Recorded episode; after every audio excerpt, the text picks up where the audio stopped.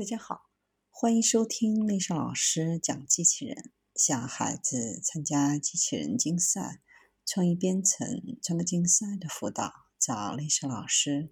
欢迎添加微信号幺三五三五九二零六八，或搜索钉钉群三五三二八四三。今天丽莎老师给大家分享的是机器人做脑机接口手术。马斯克的脑机接口公司 Neuralink 今年公布了一则视频，介绍近三年来公司开发的一系列产品，包括脑机接口手术机器人。二零一九年七月用到了脑后插管的新技术。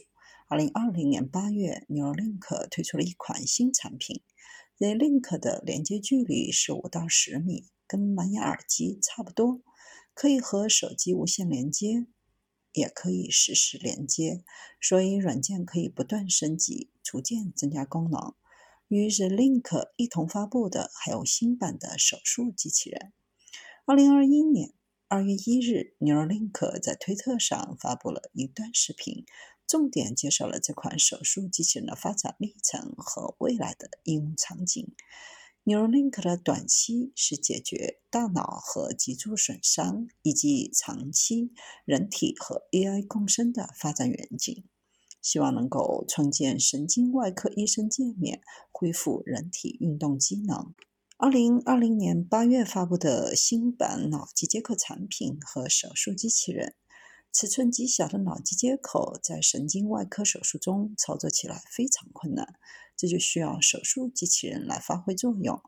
机器人可以追踪大脑活动，获取大脑的实时 3D 视图，抓取细线的相关计算机视觉任务以及移动任务，遇到了极其困难的工程问题。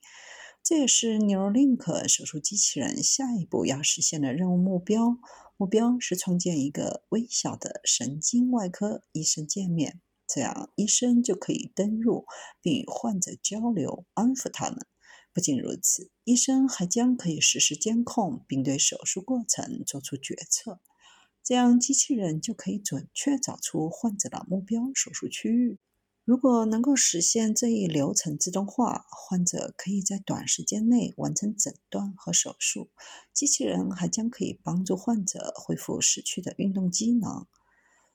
Neuralink 已经从过去的 Garage Project 发展到了拥有实际产品，不仅可以从事机器人研究，更可以与神经外科等不同领域的专家交流合作。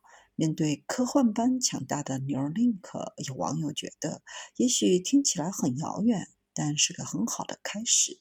也有人提出了建设性的意见，使用数字存储层来增强智能的能力。